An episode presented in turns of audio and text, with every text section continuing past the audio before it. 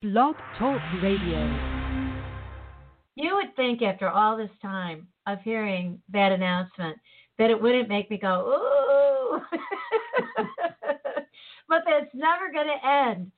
So here we are on Thursday, and this is so exciting because this this is your host, Dr. Deb Carlin, here at Blog Talk Radio on the kindest show in the world, the K Factor, where K equals kindness, and the factors are all the things that lead to it. But it's also now Partners in Excellence Media, the influencers. And I've got one of my favorite influencers with me today, Mr. Brian Lunt of the St. Louis Business Club. Good morning, Brian. Good morning. How are you today? I'm fine. How are you? Fantastic. You are fantastic. And you know what? You look like it's Christmas at your at your place back there. You know, uh, I think in this season we're juggling not only the environment that we're going through, but you know the holidays. And so I thought I'd spend a day at home today and kind of break up the background. And we've got the tree up, and so why not? Right. And you know what? The sound in there is wonderful. We all have a challenge with the sounds of our of our environment where we're doing the recordings either whatever whatever whatever but it's really nice. It's like you're you're in the right zone over there. So this is absolutely exquisite. All right. So here's what i was thinking. You know when when you think uh, the the show today your episodes on thursdays are called the the influencers riding a lion stories about entrepreneurship. So,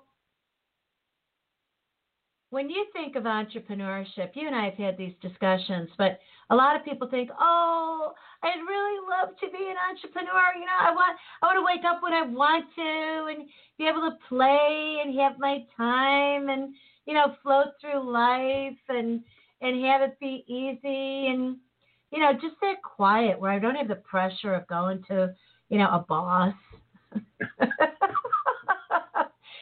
and so I'm thinking, in contrast, uh, this lifelong entrepreneur and you, the former banking guy, who had a really, I mean, you had like the blessing of life upon you. You were the anointed one. You got the job in the bank with your family. What in the world why did you want to get on riding a lion? And and so is the entrepreneur life like really cushy for you and like you have quiet and peace of mind and we can tell No. everybody just cruise on in? Uh, no, it doesn't work that way, unfortunately. You know, there's a couple of a couple of things I can mention on there. Um, several months ago, I saw one of my favorite quotes, and I'm big on quotes. Uh, I use quotes almost every day to to help utilize other people's words to kind of have the sentiment. Same way I, I like to use music. To oh gosh, yeah. You know? Right. I, I saw this great quote that said, "Entrepreneurs are the only type of people that'll work 80 hours in order to avoid working 40 hours." and I thought, man, if that isn't the most perfect statement, and it's absolutely true. Uh, you know, folks that are passionate about what they do, Right. they're internally motivated to create something Wow. or be a certain way or have control over their own style of work.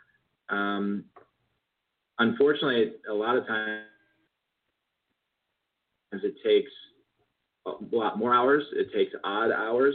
Yeah. There's Oh, a lot yeah. more of a commitment. But it's so worth it because you're creating something that is your own and you are in control of your own destiny. And so the opportunity to do so is worth the hard work. And the other thing I always uh, share with folks is that when I was in high school, I thought I thought it was very easy. I thought high school was kind of spoon fed to us. It was it was well um, organized. I could get all my work done in school. I could take almost all A's and B's, and it was just good. You know, life was good. I had a social life. You know, you know things were easy. Then I got to college, Float. and they and they they say you're kind of in control of your own destiny here. You're in charge of your own schedule. You're in charge of your workload. Big What you put into it is what you get out. And so, it took me probably two years to understand the recipe in college. And then you get this this kind of nagging feeling at all times that you can be doing more. So you're out on a Saturday night having a cocktail and you think, I don't know that I did enough to make sure I'm going to get an A or B on that assignment that I did. And it's always that you can do more because it's more difficult. Yeah. And you're less in control. And there's more, there's so many more factors. And so I often say that, you know, a corporate job, kind of the, the 40 hour work week is much more like high school. And really entrepreneurship is a lot more like college or, or beyond. And you can, you can have more self-guided success you know, depending on which structure you're in, but it just depends on which flavor of life that you're looking for. Absolutely. Well, I'll tell you what. Here, here's something I was remembering. Um, so I remember when I was married. A great marriage. It was wonderful until it was over, and then it was cooked. But I'll tell you what. He was a sweet man. I don't have a, a single thing to say negative about him. I was I was like intense in in finishing up my my master's and PhD. And you know, we had launched the Whole Health Institute, and Partners in Excellence was percolating somewhere in the back of my mind. And I had I had this flip chart that I, I brought into the bedroom and I set it at the foot of the bed. And I had these scented markers. So they're like the big chunky markers, but they were all different flavors. And so, you know, you'd open them up and it'd be lemon or cherry or chocolate or green apple. And I would I would just get these inspirations in the middle of the night. And I'd get up and I'd start sketching. And and, and my husband would wake up, my then husband would wake up and he'd say, Lemon. yeah, I'd flip the page and I'd say, look at this. I want to share this idea with you. This is so exciting. He'd flip on the light. And he was he was an entrepreneur, and so he got it. And yeah. you know, a couple decades older than me, the man needed a little bit more sleep, but he was so entertained that it was funny. But that really is the way. I mean, uh, like I wake up. I wake up at three o'clock in the morning. I have to convince myself. Just would you rest the mind? Just uh, you know, can we take it down a few notches and just like ooze into the day? Yeah, I, I yeah, I don't have that luxury either. There's there's a process that I go through almost every evening where you begin thinking a little bit about what happened that day, what's going on in, in your business and in your life. And I also believe, and have heard this through uh, from multiple experts, that your subconscious can work on your behalf while you're sleeping. And so a lot of times I will propose certain uh, questions or certain challenges to my subconscious prior to going to bed, which is sometimes good and many times bad because I'll wake up at 3:30 a.m. and my subconscious will say, "Are you ready to hear what we come up with?" so uh, I have to download a lot of times and write all the things out or shoot out some emails to, to collaborators and strategic partners yeah. and make sure a lot of those things are, are dealt with, and then maybe I can rest my mind and and maybe. go back to sleep. Maybe. Maybe. Most times it's not. But because it's five thirty, Yep. and you're thinking in an hour it's going to be light. Yep. yeah. well, here's the thought that I have for you about that. So, here's what Freud said. When Sigmund Freud was talking about in the Victorian era, the unconscious, and he was talking about dream state, all of his colleagues were laughing at him because Mhm. the man was such a fourth a, a forethought leader. And he said in his German accent, "Yeah, you go ahead and you laugh at me, but tomorrow you will tell me your dreams." And and people had to, you know, because what what all he was doing was he wasn't making he was he wasn't inventing the dream. He was just saying that at the in during the night when you don't have this visual and auditory stimulation and gustatory stimulation and tactile stimulation, you know, you're just kind of laying in your bed, that then the mind can really start to float. So you have to be careful what you're going to plant in there at night because it will get busy. So I have a lot of uh, video content. I don't I don't want anything like stuck in my ears. I don't like that. Yeah. I like a lot of video content. So now, instead of sleeping with a mate, I sleep with my phone. Yeah, I think most people do that, to be honest. Honest to God, I don't know that that's very healthy, but it's productive. The world we're in right now. It is the world that we're in. So I will put on, you know, my favorite meditations, motivational, but by people who I know understand the brain and understand, and I can trust them that there's not going to be anything subliminal in there. Like in the morning, I'm going to wake up and write them a check, you know? Right. Yeah. So I think that that's really healthy. But you know, the point for us is is entrepreneurs and looking at people who are dreaming about a different way of being. You know, they're locked into a job. Yeah. You know, maybe it's a career, maybe it's a job. It's really hard to explain to somebody what the life is like. And the only way that I can think of to describe it consistently, Brian, is to say to people, you know, there's a difference between being self-employed and being an entrepreneur. Absolutely.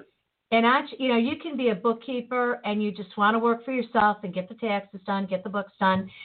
if you don't have a dream bigger than that, that's fine. If you're, you know, settled into that. An entrepreneur is this absurd, ridiculous person who's got a fire in their belly and they can't stop. Yeah, yeah. there's a uh, there's a friend of mine who often says, uh, you know, sometimes you get a hold of an idea, and sometimes an idea gets a hold of you. Yeah. And it really means that you found that fire inside, you found that passion, and it almost takes on a life of its own that you have to do something. Right. You know, my my motto for my company is create the things you wish existed. Oh yeah. So there's this kind of appetite for designing something that you wish either you had or you wish society had or you wish a loved one had. Um, and you want this thing to be there for you and for others. And and when you find it, and that's what I love to find and, Mhm. and, and find inside of folks, um, is that passion to just achieve something. And they you can work almost countless hours, you think countless thoughts. It's it's it's it's almost obsessive in some ways, which I don't know how healthy it is, but you know, those, those are my people. you know, it's uh, so it's interesting, kind of the the conversation that we're having right now, um, in the context of what I think I've discovered uh, over the years. From a philosophical perspective, I look at life being lived either proactively or reactively. yeah. And I think even in a spiritual sense, when you can get your mindset into a proactive nature as opposed to a reactive nature, there's so much more light that can be created by being that way. And so that's a that's an overarching theme in the way that I work with people is how are you taking control of your time? How are you taking control of your life? What are you doing proactively that can put you make have you make progress towards the goals that you have and, and the Mhm. life that you want to lead in the business and the career and the passion inside that you that you feel. And and that's really what it comes down to is living proactively as, as opposed to reactively. And there's there's nothing wrong with living reactively per se. It's just you lose a lot of control Yeah. over yeah. who you who you want to be Right. and who you answer to. Mhm. And so I think being proactive in the way that you design your life and design your business or career is it, it's for me it's almost a necessity at this point, and I try and uh, discover that in others and, and help them, help guide them through that. You know, that's interesting. I, I, I was sitting here trying to think about what part of my life am I not proactive in. So, like for Halloween, for example, and this year doesn't count because there was there's been no nothing normal holiday in 2020. But when I would do Halloween from my homes, my single family dwelling homes in a neighborhood, I would get the whole neighborhood involved, and we would have a, a newsletter about Halloween we would get street horses and invite people to walk into our neighborhood, not drive. We would tell them what the hours were. It, we're having a private subdivision parade at 5:30, Mhm. and it and and it and with cocktails and the neighbors and guys with cigars, and the children will then do a little parade of their outfits, and then at six o'clock we launch them. We all have our our, our house lights on, our porch Mhm. lights on, and Halloween will go on until 8:30, and then everybody turns the house light off, and you know the street horses get extended so you can't come in, And um, I would, and like now that's not, a, you know, what's reactive about that? That's completely proactive. But to add to that, I didn't want to be sitting in my house, and I convinced my neighbors this. Why are we sitting inside having to jump up for the doorbell, jump up for the doorbell? So everybody got pillows and sat out on their front porch, on the front steps. Yeah. And kids didn't have to climb the steps. I mean, risk management, right? Liability. Sure. And I would sit out there, and these kids would come up, and I'd say, "Okay, you said trick or treat. I want the trick." And they would have little jokes and stories and tricks that they would do, and it was wonderful to be proactive because I wanted to design an experience Mhm. that was going to be as lovely as what had run through my imagination. yeah. And I was so excited about it. I almost wanted to sell tickets because I'm an entrepreneur. I wanted the return Absolutely. investment, right? Yeah. Um, I mean, the, the theme of my, I wrote a blog this week and it was all about the value exchange. And it's something that my mom had coined a number of years ago. And we were just talking about the ways that you can bring value to two parties or, or a group of people. And it wasn't always all about money. You know, money is just, money is just an instrument that showcases value or stores value. And so the key component for us was how are you creating value in your relationships or in your in your business dealings and and it's there's a lot of different ways to create value I mean there's there's time there's talent there's treasure um, there's a combination of all three of those things Mm-hmm.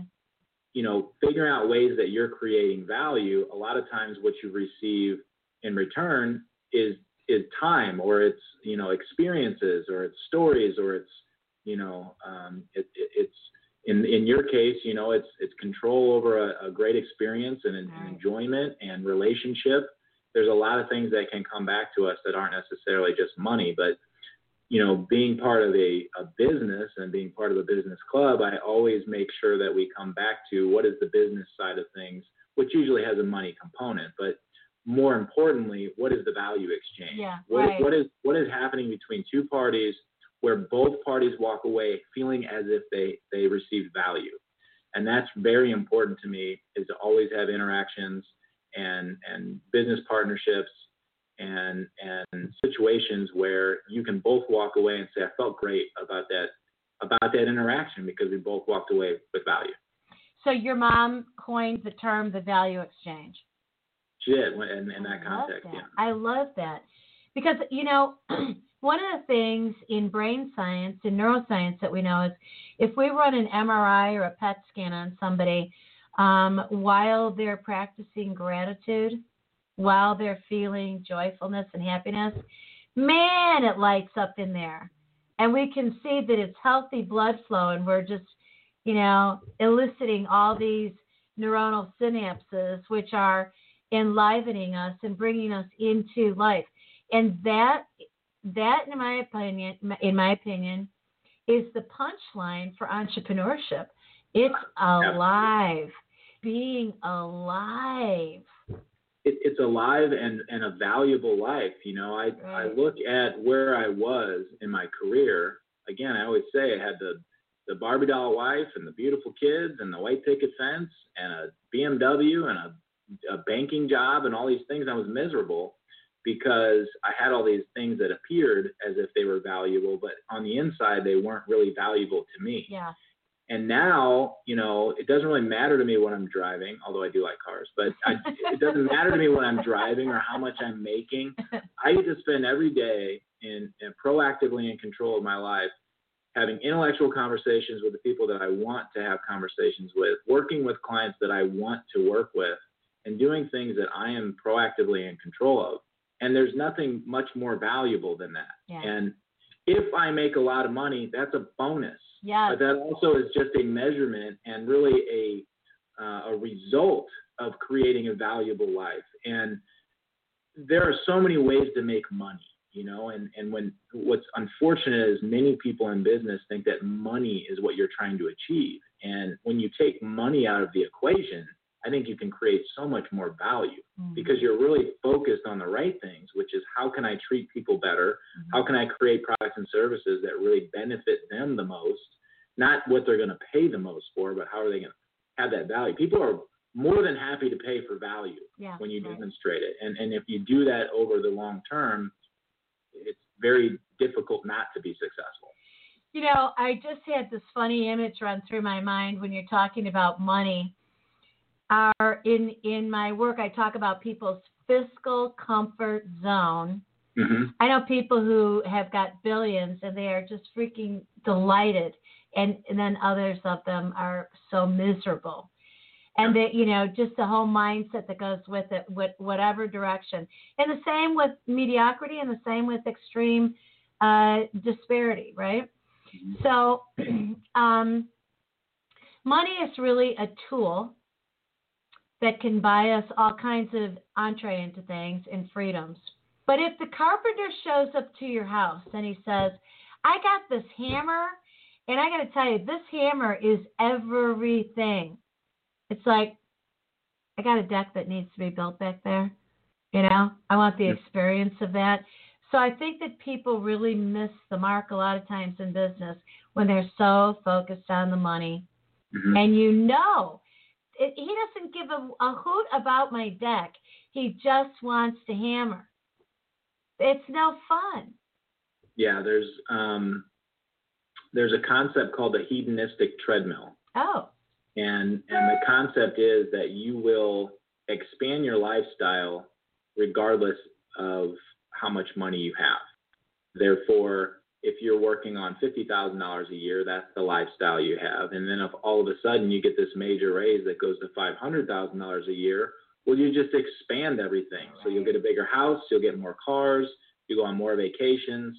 There's kind of this hedonistic nature to how life happens and it's and in many cases it's more reactive yeah. it's reactive to that money level and so one of the things i encourage is when you get very centered onto what your core values are and what you truly want out of life and you've made those decisions for yourself and you say yes i do want this type of car this type of house or more so i want to be this type of person and i want to live this kind of life then you can get very solidified on what it is that you want and know uh, from a um, you know a very granular level how to achieve those things. What what's great about that is you no longer have the influences. You you take away a lot of the um, power of the influences. So you mentioned you know uh, feeling like you want to wake up and write a check because there's so many advertisements and marketing images and impressions and this behavioral economics and big data stuff that's being just an onslaught onto is. us It is. and it, it's it's maybe one of the um, most detrimental things in our in our modern society is this just constant influence uh, over over how we want to live our lives and this pressure that we feel to be perfect and to be all of these you know images that don't even really exist. And so my my response to that is turn it off and spend some time with yourself and get very centered on who you are and what you truly want. And once you know that into your soul, they have no power over you any longer. right. So when you walk across and you see those sneakers, you go, sneakers aren't on my list. And you walk across and you see the hot blonde and you go, she's not on my list either. Right. You've got all of these things for yourself. And that hedonistic treadmill doesn't matter. You know, and, and, and what's great about that, even for me specifically, I know how much money I need to make, or at least I know the things that I want in my life to be satisfied. And if I have the opportunity to make more than that, that's all bonus dollars that's going to go somewhere else because I don't need that to be satisfied. I don't need that to be happy. And so I feel very uh, inspired to make a lot of money, but I don't need to make a lot of money because it's not, money does not excite me. It doesn't drive you. No. Well, let me tell you, I don't usually during an interview with anybody have my pencil and my little pad of paper. I'm taking notes. But I'm taking notes because each one of the things that we're talking about could be a webinar that we do. Yeah. Like I would love to have us do for our audience hedonistic treadmill. I would love to have us do for our audience the value exchange. And maybe we could even have the author of that concept join us. Yeah. And I'm not, I don't even know where I got that from, to be honest. I probably, it value exchange? well, the, uh, yeah, the author of that one, we can absolutely. Yeah, yeah, yeah, yeah. That's what I was talking Yeah. about. Yeah. Yeah. So the you know, the idea, like, here's something that was so spectacular that happened with us yesterday. The idea that everything we do, we have an easy way to invite people into the contact with us. Mm-hmm. And it doesn't, you know, people are saying put out a um, call to action. If we have pink squirrel here on the video screen, and if you're only listening to the audio, go over to YouTube from wherever you're getting this audio. Go over to YouTube and you'll find on Partners in Excellence Media, because I'm, I'm a media mogul. That's mine too. I believe 2020 is a mogul. Um, and Partners in Excellence Media, you will find all the influencers. And, you know, here's Brian and I. And we will have a tag that's live on the screen for you that you will be able to click right into where we are and exactly what you want from us. Like, boom. You don't have to leave the page. It's just, you know, it's like on every call. I don't want homework when I get off of a call. I want to mm-hmm. take care of everything while we're in the moment because otherwise, piled up. Yeah.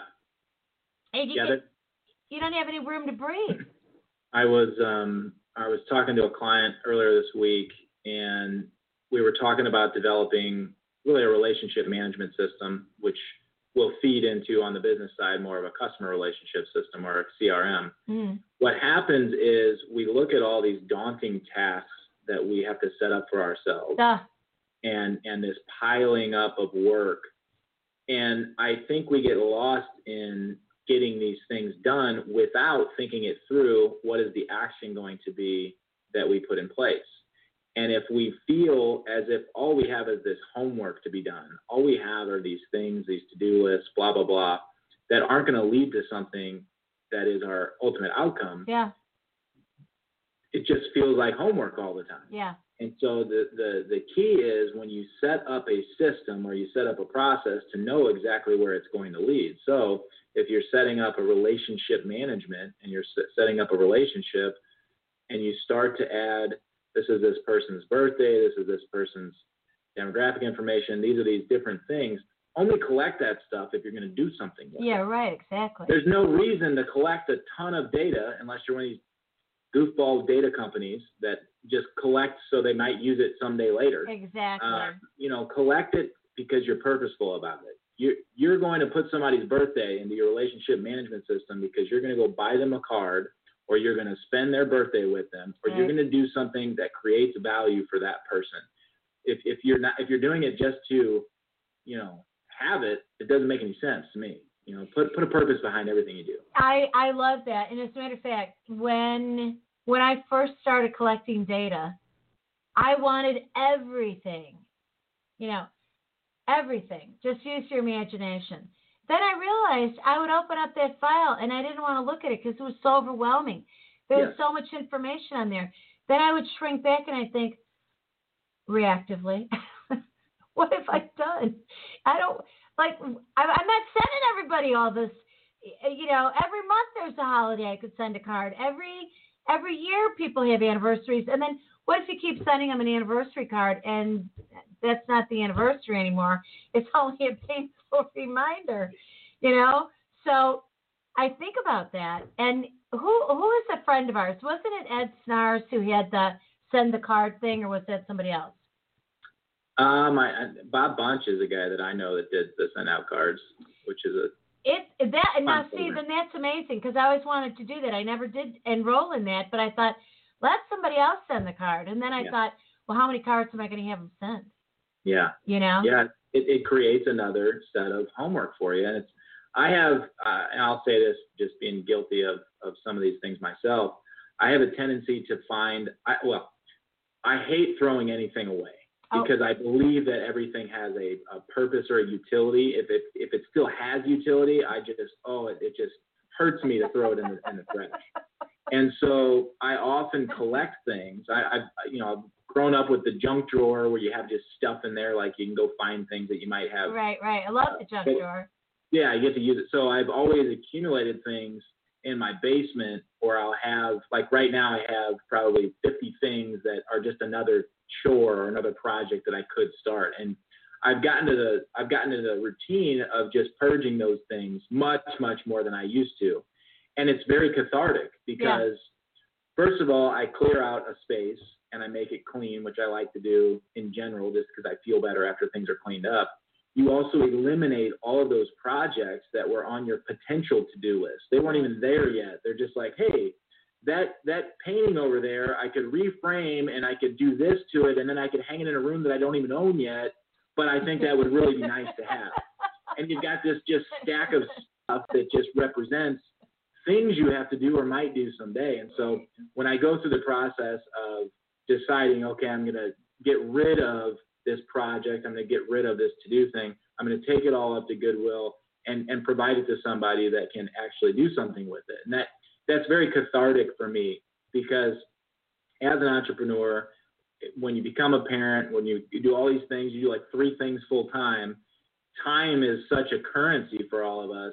And to look at a, a, a basement full of things that I'm going to do someday, it's, it's sometimes it's just much better just eliminating all of that and going, hmm, I just gave myself some time back. and and in our business when we do that, like I've got, I love these post-it notes Mm-hmm. And so the problem is, is I instead of making a note, I take them and I them together, which mm-hmm. would then be a memo pad. Mm-hmm. And when I do that and I look around and I see, I wonder where I put that one long list. I, it gets overwhelming. So by the time three or four days have gone by, I've gotten all this information come into my head great things that I want to do, I really I have to I have to like take I have to get a glass of water and sit back and decide, okay, now let's prioritize. So then I take all of the little lists and I prioritize it into one list and yep. I put it on one sheet of paper, a bigger post-it note. but it makes me feel better because it gets cleaned, you know, and I can contain it. In our business, if we don't keep our head on straight, particularly if we're an entrepreneur and we're the ones in charge of the destiny, and like you were saying a, a little bit earlier, um, we're accountable for our life. There's nobody who's going to walk into your life or mine and say, "Don't worry, you know it's all good. We got it all taken care of." Not at all. We either go in and make sure that everything is taken care of and the lights go on, yeah. And people can get in and out, and people are there and they're gathering and the activities are flowing. Or we're sitting there, where? On the floor or not going anywhere. So keeping it clear is really important. And so the system that I've developed over the years, that's what it's all about. It's just organization all it is is a giant organizational system, and it's taking each area of life, each, each area of business, making sure that information is filed in the correct place with purpose behind it. Yes. So you know, okay, when I need to retrieve that information, I know exactly where it is, or when I need to set up a system, here's how I do it. And so everything that you just stated, in and of itself, a system. I make post-it notes throughout the week. I gather them at this time. I put them in this order, and then I add purpose and action behind how to get those things done. Mm-hmm. And that's essentially at the at the core of every life system or business system. And there's some great uh, books out there. One of my favorites uh, is Work the System by Sam Carpenter that talks about everything is a system. Everything can be broken down and distilled into the machinery of what it is, down to brushing your teeth and putting on your shoes. Absolutely. And there's all these different things that we do that are intuitive or we don't think about any longer as systems. But when you develop a systems mindset towards everything that you do, you can actually improve upon the things you do and create a repeatable pattern that delivers something that's more efficient than it was done the prior time. And at the core of it, that's all business building is all about is designing something that's done well, doing it in a way that can be repeatable, writing it down and making sure other people can do it as well and your intellectual capital is really just building the system.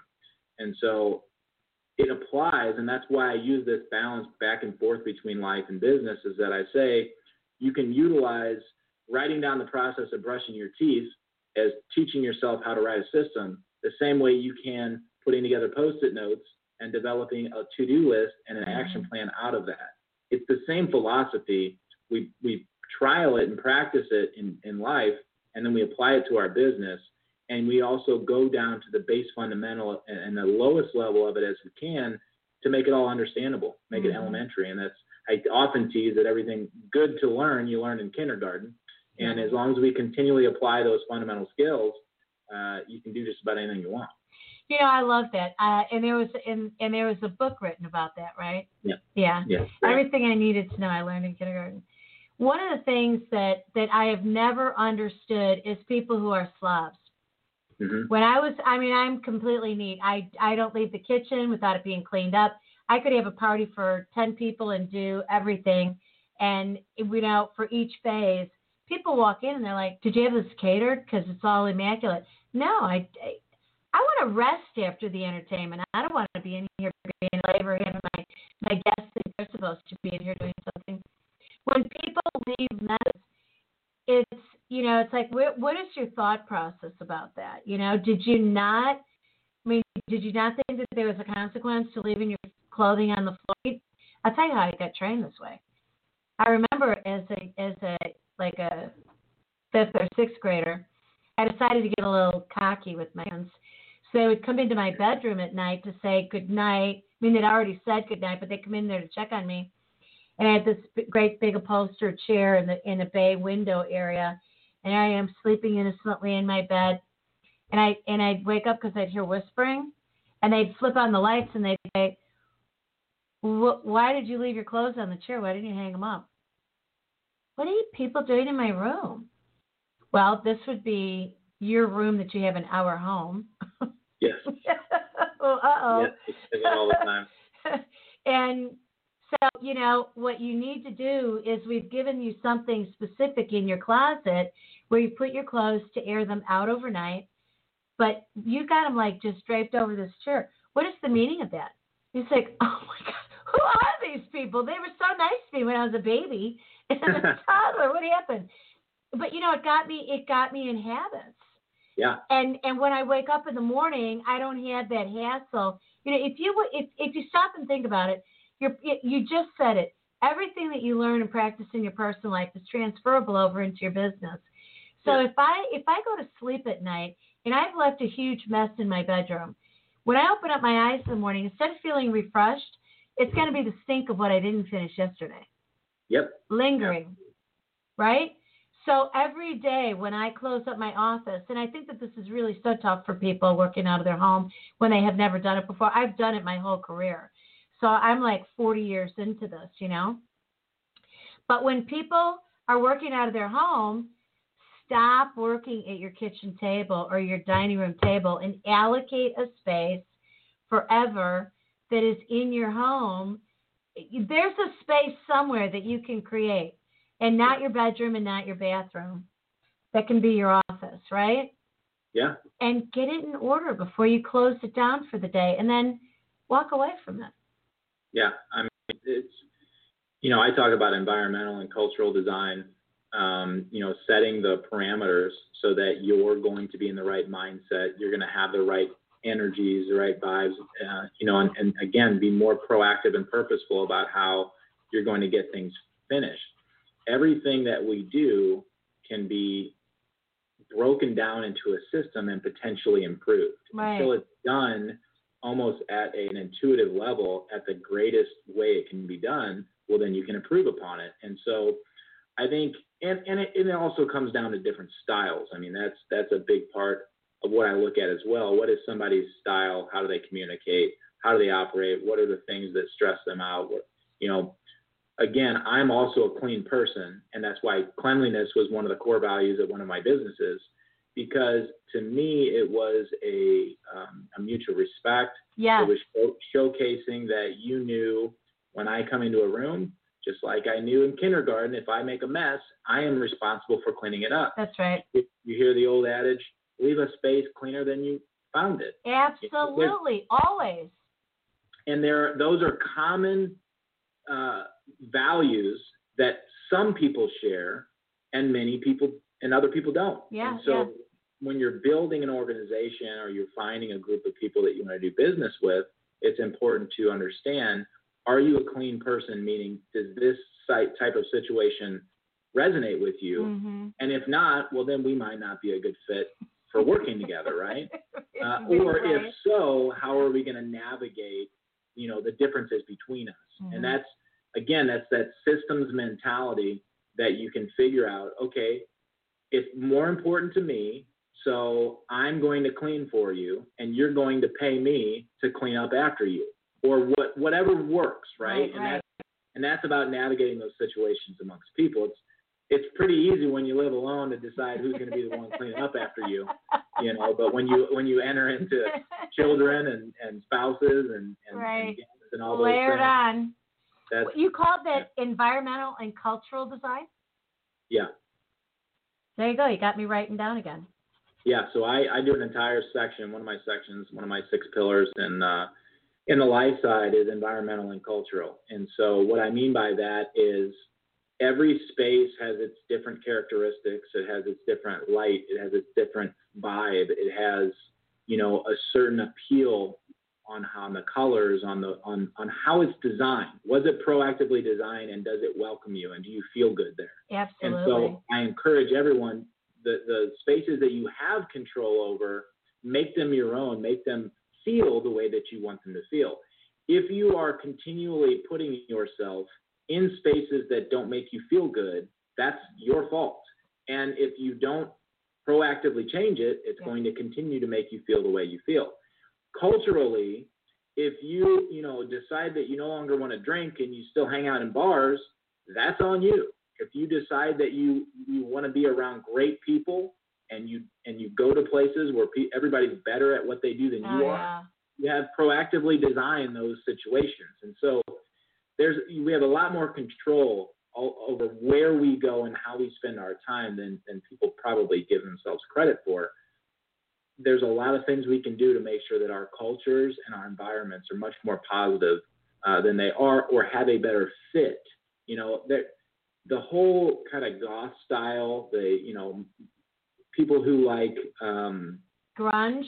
horror movies, you know, more of the kind of dark style of things.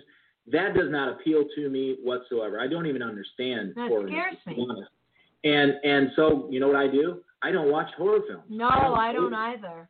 If somebody else likes to do that, I go. I'm glad you do. You found something that that lights you up. It's just not my thing. No. So I would not go to an environment that is, you know, is going to be all about horror films. It's not something that that I, appeals to me, and so I have full control over saying, oh, you guys are going to watch a film, or you're going to to a, a bar or restaurant that has that as theme. Well, that's just not my thing, and I'm going to go to a, a culture and an environment that fits better with what I proactively want my life to look like. Yeah, So, right. We're gonna go to the magic house. Absolutely, you know. the butterfly house. You know, you're um, you're much. It's so funny because as I was thinking uh, about the overlap between us is so significant and fabulous. It makes this partnership and collaborative effort easy, right? And yet we're so different. So I love the way that you influence my mind and the and the directions that you take it. So you call it environmental and cultural design. I had a company that I started a number of decades ago called Comfortable Environments. hmm And then we Yeah. expanded it and called it Comfortable Environments Everywhere. but Yeah. it was exactly what you described. And it's being very intentional about what you put together and how you do and the vibe that you get off of it. The the thing that is interesting though is you're describing um, the dark movies and the the horror and the scary. You're you're very generous with it. I say to people, why would you want to do that? Do you understand brain science? Do you know what you, you know what you're doing in there? And and it's it you know, it's really it's not fair of me, but these are the same people who then come back and say, I'm so anxious, you know, I got so scared. It's like, well, you put all this ugly stuff in your head. Why did you why did you open the lid and let things come in that, you know, now you want to shut out? I cannot I just can't allow it. So, as a matter of fact, in the work that I do, and people are trying to tell me about their trauma and their drama and their misery and stuff, I will listen for a period of time, but they think, well, you're a doctor of psychology, you want to hear all the ugly stuff. And what I say is, actually, I, I kind of don't. And, and sometimes people will push it on me, and I just, I want to put a mask over my whole head and ears.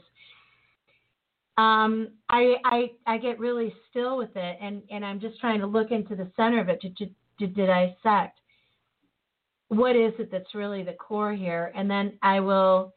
I, I don't do my ooh ahs with people during whatever, but I'll say, okay, now I want you to pause and, you know, push the molecules apart, kind of swim through them so we can get into a cleaner space.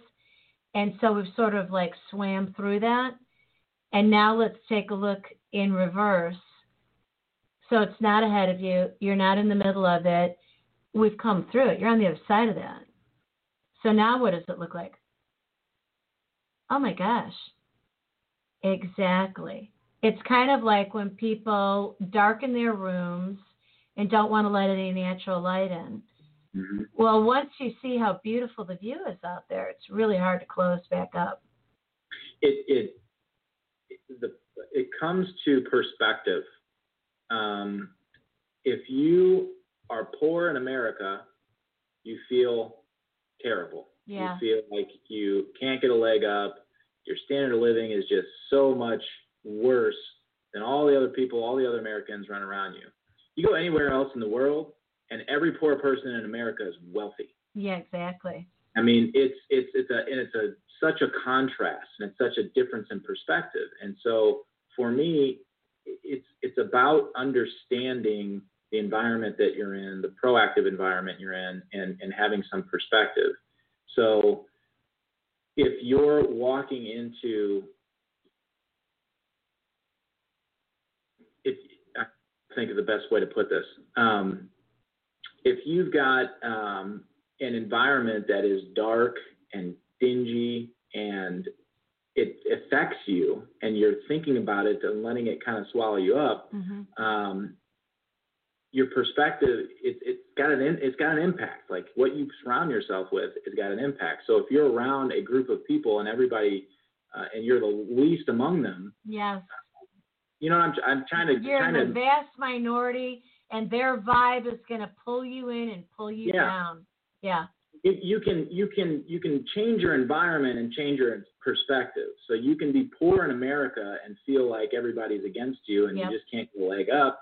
You can go put yourself in Haiti and you've been one of the wealthiest people amongst all the Haitians. And Absolutely. so maybe just doing that gives you a perspective that says, hmm, my life is pretty good. And all of a sudden you've flipped your perspective around to say, I've got it good and maybe I can make it better depending on how I have my mindset trained and how I want to move things forward. And so that's kind of my point is that depending on what you have around you, how that affects you because it affects you, um, it's up to you how you let it affect you.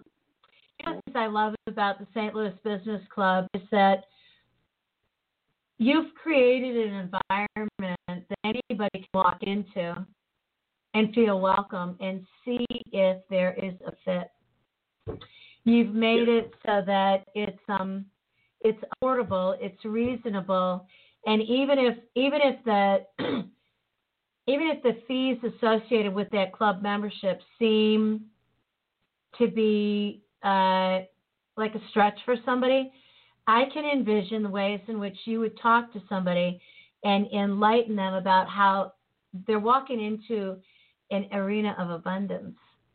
And so, okay, if this is tight for you, I want to talk to you about the ways that you're going to get a return on your investment, right?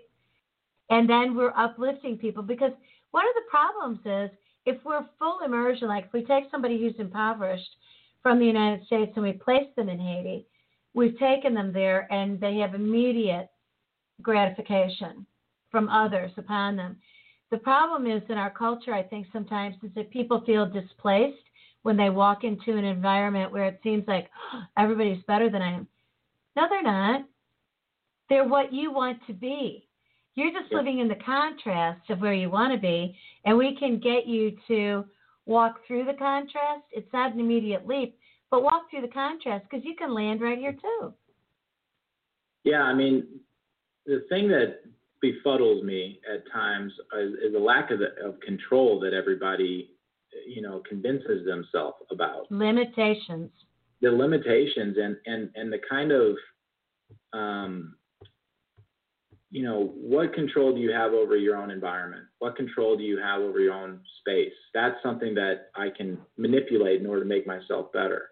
What what I often find befuddling is is people that want to change others or they want to change other people's things Yeah. or, or, the, or the, the society at whole instead of saying the easiest way for me to fix this is to change myself. Yep, yep. It- you know, I don't understand the mentality of, you know, this restaurant doesn't look the way that I want it to look like, so I'm going to protest and I'm going to talk about how this owner should change all these things about what they did. And, and my response as an entrepreneur is go start your own restaurant. Exactly. Go do it yourself if you can do it better. Yeah. Don't try and affect other people's lives. Don't try and put your stuff onto other people. Right. The easiest way that you can change how you perceive that restaurant is to change your own perception. and that's kind of the point that I'm making with all of this is that the environment that you spend your time in is going to be based on how you see it. Yeah. So if I if I get if I get energy from a goth styled horror place and I like that and it makes me a productive member of society, then I say knock yourself out. That's great. Go have fun in that in that environment if that's what your perception of it is. It's not my thing. So I'm gonna I'm not gonna go to that space. I'm not gonna go to that place. And don't But- bring that to my space. Yeah, yeah, and that's and that's that's why I think some of the best things we can do as a society is get better, get clear on what we want internally, uh, and and make sure that we're clear, and then try, try and align with others that that match that vibe and that energy, but also not try and impress that on others because it's impossible. You can't you can't convince other people to think like you do. You know, it's you can you can lead by example, Right. and you can showcase how you do things. But there's going to be a lot of people that go, I don't want to live my life the way that you live your life. You know, let's let's just let everybody be themselves, and when we match, this is a benefit. We all get to spend life alongside one another. But there's certain people that, regardless of what you do, they're just not going to be a good fit for you. And so I, it, I think we have a lot more control over that in the way that we live our lives and the way that we treat ourselves, more so than trying to do this broad brush over, uh, you know, trying to get other people to do things the way that we want them to do it. You know, if we stay stuck in a mindset if we have to change everybody, we put so much stress on our internal self, Mhm. on top of our relationships, that not only do we alienate people, but we actually become alienated from our core self because we're not living in peace. Yes. You know, And and the reason I'm even bringing this up is because it's showcased so prevalently, if that's a word, um, in our society right now. There's so much chatter out on the social media of of people saying you should, you should do this, you should do this. yeah, And on both sides, on every side, it's amazing to me how much judgment exists and how much control or lack of control. Everybody wants somebody else to think the way that they do. And- Right. And, I don't even know that they're solidified in their own thinking. And and the best thing I can do, my experiment this entire year has been about solidifying what I believe. yeah, And when I see somebody that doesn't believe what I don't believe, yeah, or doesn't believe what I believe, I just I choose not to be in business with them or spend my time with them. Yes. And that and the, having the freedom to do that is one of the great things about our, our country. yeah, And and I'm not going to go to them and say you should think like me so I can hang out with you more. I'm just going to choose not to hang out with them. And that's there's a lot more control in choosing where you go and who you hang out with than trying to convince the whole society to you know right. think like you do. You know, it was funny. Um, in the entrepreneurial world, when people come together and they have like mindedness and you start really, you know, jamming on, yeah, and I do this, and oh, yeah, I do this, and we can come together and we get all excited. I had a really funny experience this year where I started working with somebody, not working with them, but we were exploring the work that we could do. And all of a sudden, um, I I knew what their political ta- you know position was, but I figured the work was so good that that's okay. You know, you go Yeah. into the voting booth, I go into the voting booth. And there was enough alignment in values, Brian, Yes. that I knew, I knew that it was all possible. And, you know, just intellectual fodder and da da da. But it came down to one statement that I made about a group of clients, and this person shrieked about how they identified my politic, and it was expletives in it. Are you a? And I and I and I said, why would you talk to me that way? Yeah. Why would you? Why would you shriek in my ear? Why would you make a proclamation as a question mark and a statement simultaneously? Hmm Why would you act like maybe I have misrepresented myself? to? I didn't misrepresent anything. So Right. what what is this about? So one of the things I have found, and you and I have talked about this, the degree to which there is this massive intolerance. Yes. What I do is if you're intolerant of me, I just move over. Yeah. I'm not staying in the line of fire. Mhm. I'm not I'm not I'm not really going to try to convince you of anything. You know, if I'm on if I'm in a position to give a talk about a topic like that, I'll talk I'll talk more about critical thinking skills. But I won't beat you up and slam you for what you believe. Well, it's. I think it's a fool's errand to believe that you can convince people how to think. I think you can inspire people Yes. What to think, or or you can educate people, um, but you can't tell people. And and what's interesting to me is there's so much more that most, if not all, people are aligned on than they're apart on. Yes. I- I try to find the things that we're all, we share, and then when you when you establish trust and a relationship on the things that you share, if from time to time you have those things that come up that you both might be passionate about but you disagree about, hopefully you've established enough of a foundation in between the things that you you come together on that those conversations can be had and you don't blow up the foundation. Right. Now, it's just gotten a little little tricky in the Very. climate that we're in, and so um, Speaking of tricky, the trick is to close out this episode. that's right. Got to get the timing correct. We have gone through another hour now. Here's what I want to tell you. First of all, Dr. Deb Carlin and Mr. Brian Lunt here every Thursday to talk about the influencers and riding a lion, stories of entrepreneurship, and really rocking and rolling in this life and making it what you want, what you dream, what you envision. We're going to arrange three different webinars, and we're going to talk more about them here. And stay tuned because we're going to have a little thing you can click where you can just go right to it right while we're here. It's going to be amazing, right? Yeah. Okay. So on that note, we're going to say ta until next time, and we're going to close out that.